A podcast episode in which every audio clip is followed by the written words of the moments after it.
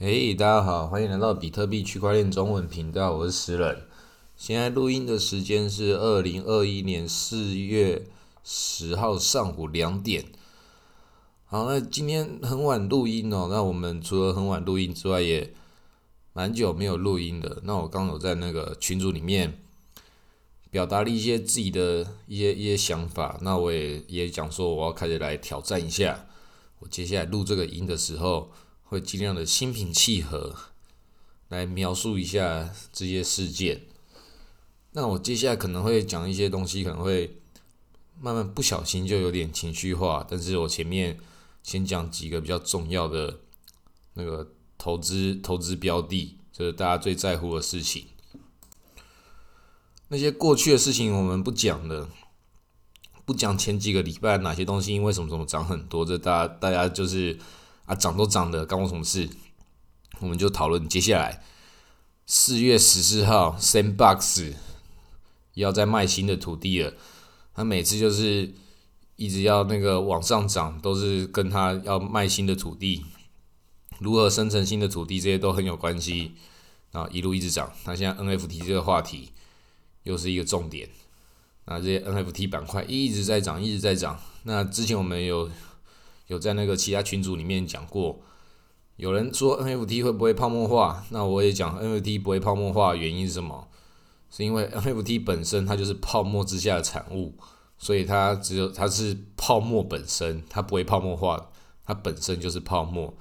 但那它不代表说它没有价值，泡沫就是有价值，有价值的东西才会成为泡沫，没有价值的东西永远连成为泡沫资格都没有。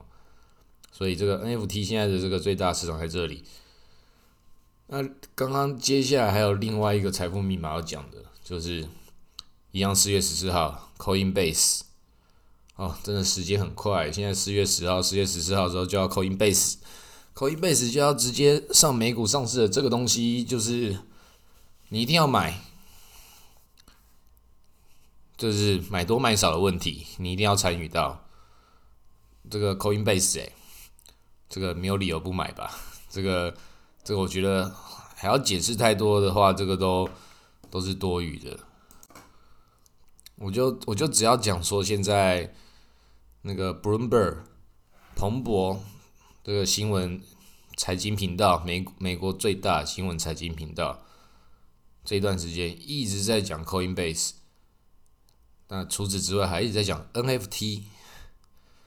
所以，Coinbase NFT 一直在讲，而且他讲 NFT 的时候，不是还要像台湾的一些财经频道哪里，还要先解释一下什么是 NFT，它是一种基于区块链技术，巴拉巴拉巴拉，ERC 七二一，ERC 一一五五什么什么，它是什么什么都没有，都不用解释这么多，他们已经有太多不同的频道、不同的媒体。都一直在讲 NFT，他讲 NFT 的时候，他们已经讲很久，他们都认为这叫大家都知道了。我现在只是告诉你 NFT 新的消息是什么，所以太多 NFT 新的消息了。那 NFT 有各种可以值得买的 NFT，确实全部都很值得买。所以 NFT 现在已经真的在改变世界了。所以任何一个口袋里有有钱的玩家，应该要来思考一下，你该如何参与 NFT。这个世界进展的速度很快。我们已经到了下一个阶段了，大家脚不要跟上。这个世代就是有分跟得上世代的人跟没有跟得上世代的人。好，那这边这两个财富密码先讲完了，再讨论到那个刚刚讲说可能会有有一点情绪化的一些一些讨论主题，就是讲最近这个很多人都都很多的那个不同的情绪，有很多情绪是跟那个。跟最近我们遇到花莲的这个这个铁路事件有关系，我们大家都都是一定会有人心情受到影响的。你的生活中，你身边中可能都会有你的亲朋好友，可能就是当事人，或是或是相关的人，都会有有有关系的。还是对我们整个全台湾来讲，大家都有一种哇。怎么会有这么重重大的这个严重的灾害发生啊？为什么？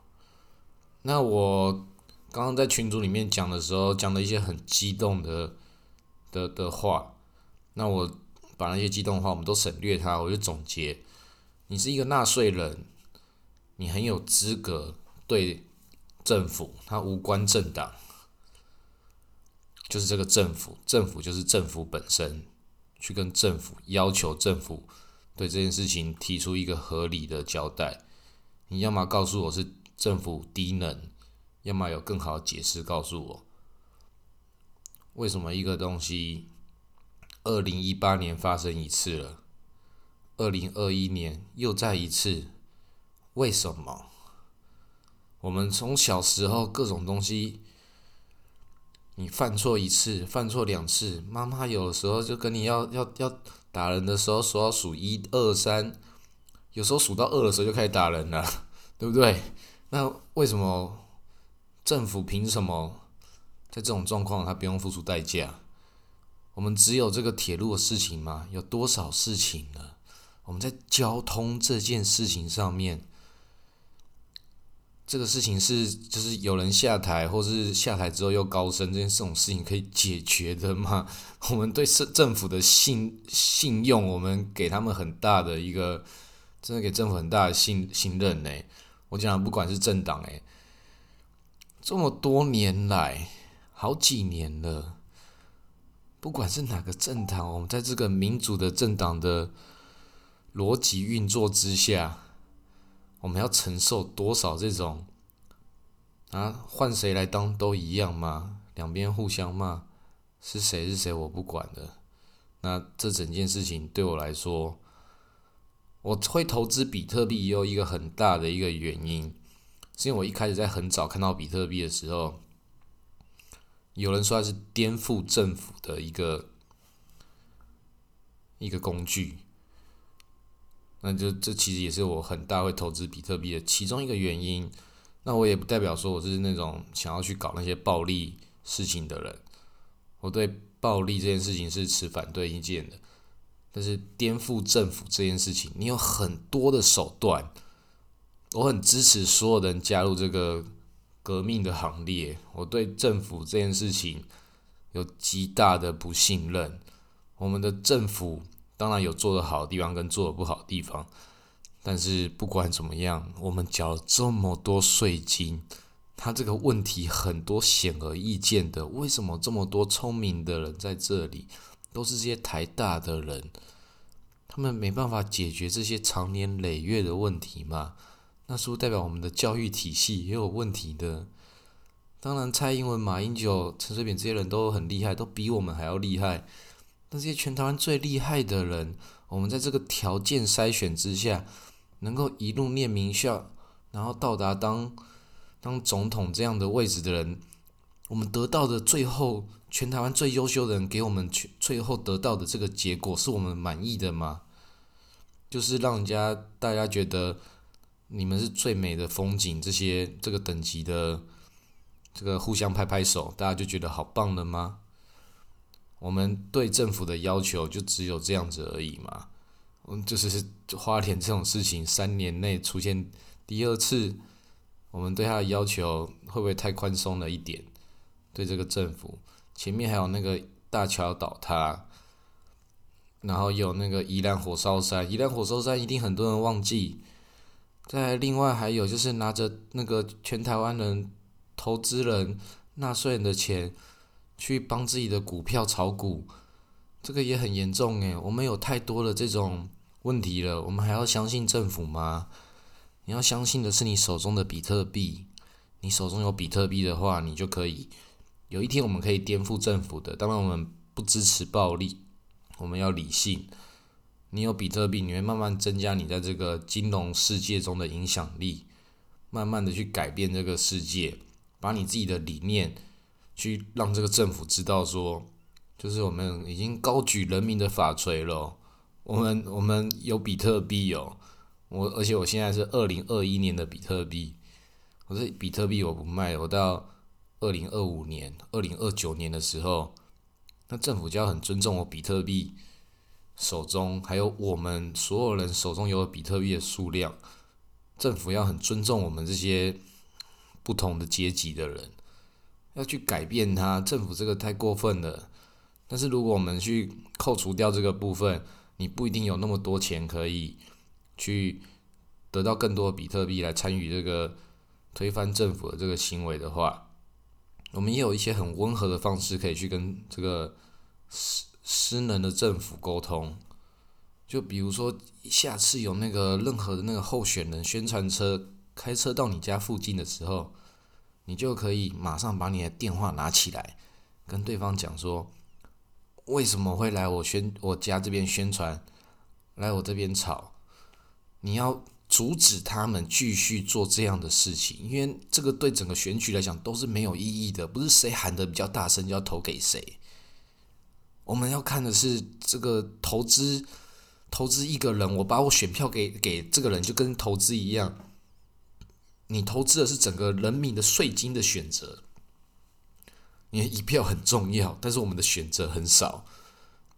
那我们至少在某些细节上面，我们可以要求他。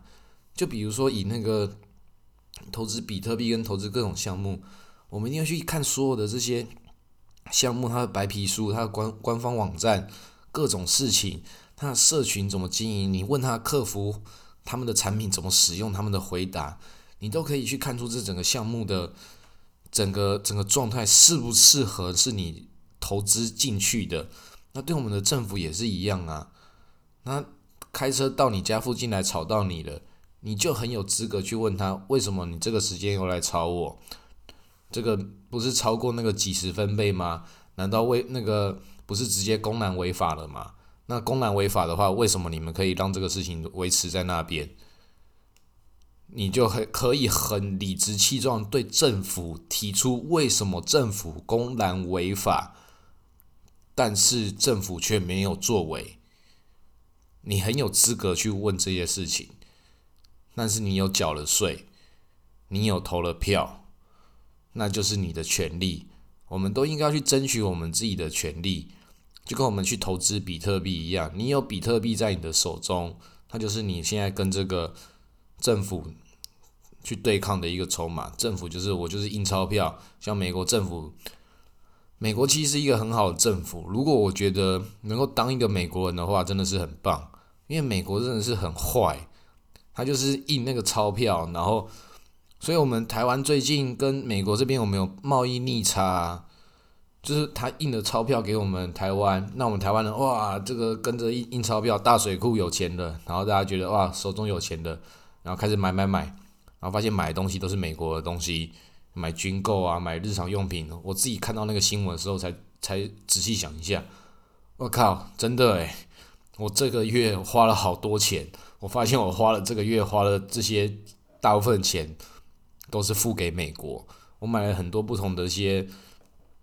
那音乐授权，或是或是一些照片的授权，然后各种东西发现哇，全部都是给美国。那美国真的很厉害，这个政府真的是很优秀，他就是印钞票来来来那个对所有的全世界底层底层奴隶人民的一个全球大 Q E 吸血，这个就是美国政府最大的一个能量，太强大了，只有比特币可以跟这件事情抗衡。但是如果我是美国人民的话，我会觉得政府太棒了，好棒棒哦！在外面打仗的事情是别人家在打，然后那个印钞票会对全世界经济造成毒害毒瘾的这件事情，是在别人的身上发生。我们美国都是好好的，就是美国政府最优秀的地方。我真的觉得是当美国人真的不错，就是美国政府真的很棒。我觉得任何一个这种扩张型的文明。都应该要一个这么霸道的政府，他才可以为人民保障着短中长期利益，不讲道理。那那个其他的政府这些东西我就不讨论了。反正我觉得，我们如果要改变我们政府的话，至少要问出对的问题：为什么死这么多人？三年内两次，对不对？而且台湾是最早第一个有铁路的一个地区之一，耶，亚洲地区留民船，台湾不是还有一个民船大学嘛？民船大学的学生要不要拍一个纪录片来记录一下台湾铁路这一百年为什么走到今天？而且台湾另外一个阿里山的高山铁路，日本人盖的，也是全世全世界全台湾最早的其中几个一个很重要的铁路啊。为什么我们的铁路历史这么长了，还会遇到这样的问题呢？而且我们只有一条铁路，诶，只把一条铁路顾好这件事情，真的有这么难吗？一个政府，政府的威力这么大，能够抓你闯红灯这件事情都可以办到了，铁路这个更重要的，应该还好吧？就多几个人顾着不就好了嘛？反正台湾台湾人的那个劳工的薪资这么便宜，对不对？每个平交道放一个那个，请请那个 Seven Eleven 在认养一个工读生坐在那边就好了，在那边放着拿着 Seven Eleven 的路牌，说前方一百公尺有 Seven Eleven，然后他顺便帮大家顾一下这个平交道路口，这个就好啦。统一企业不就是使用这样 Seven Eleven 的那个所有这些劳工一样吗？他们是 Night Watch 啊，二十四小时诶，我觉得他们很适合所有 Seven Eleven 的员工，都很有这个能力去顾好我们平交道铁路，那就是我们台湾最底层、最最坚实的力量。台湾的经济全部都来自于这些最优秀的人才，这是我们政府应该给这些人最大的一个支持，去鼓励他们去帮我们每个铁路的平交道路口跟每一个。这种山洞会发生问题，这种路口就是我们技术没办法去弥补嘛。但是我们有人力啊，便宜的人力，然后来维护大家安全。Save Eleven 的 Night Watch 二十四小时永远不断线，就是我们台湾人民的力量。好，那今天录到这里，我们还有台积电人民的力量，大家大家都要感谢这些底层人民，大家都很优秀，都会维护台湾这一块土地。来弥补我们政府的失能。好，今天录到这里，谢谢大家。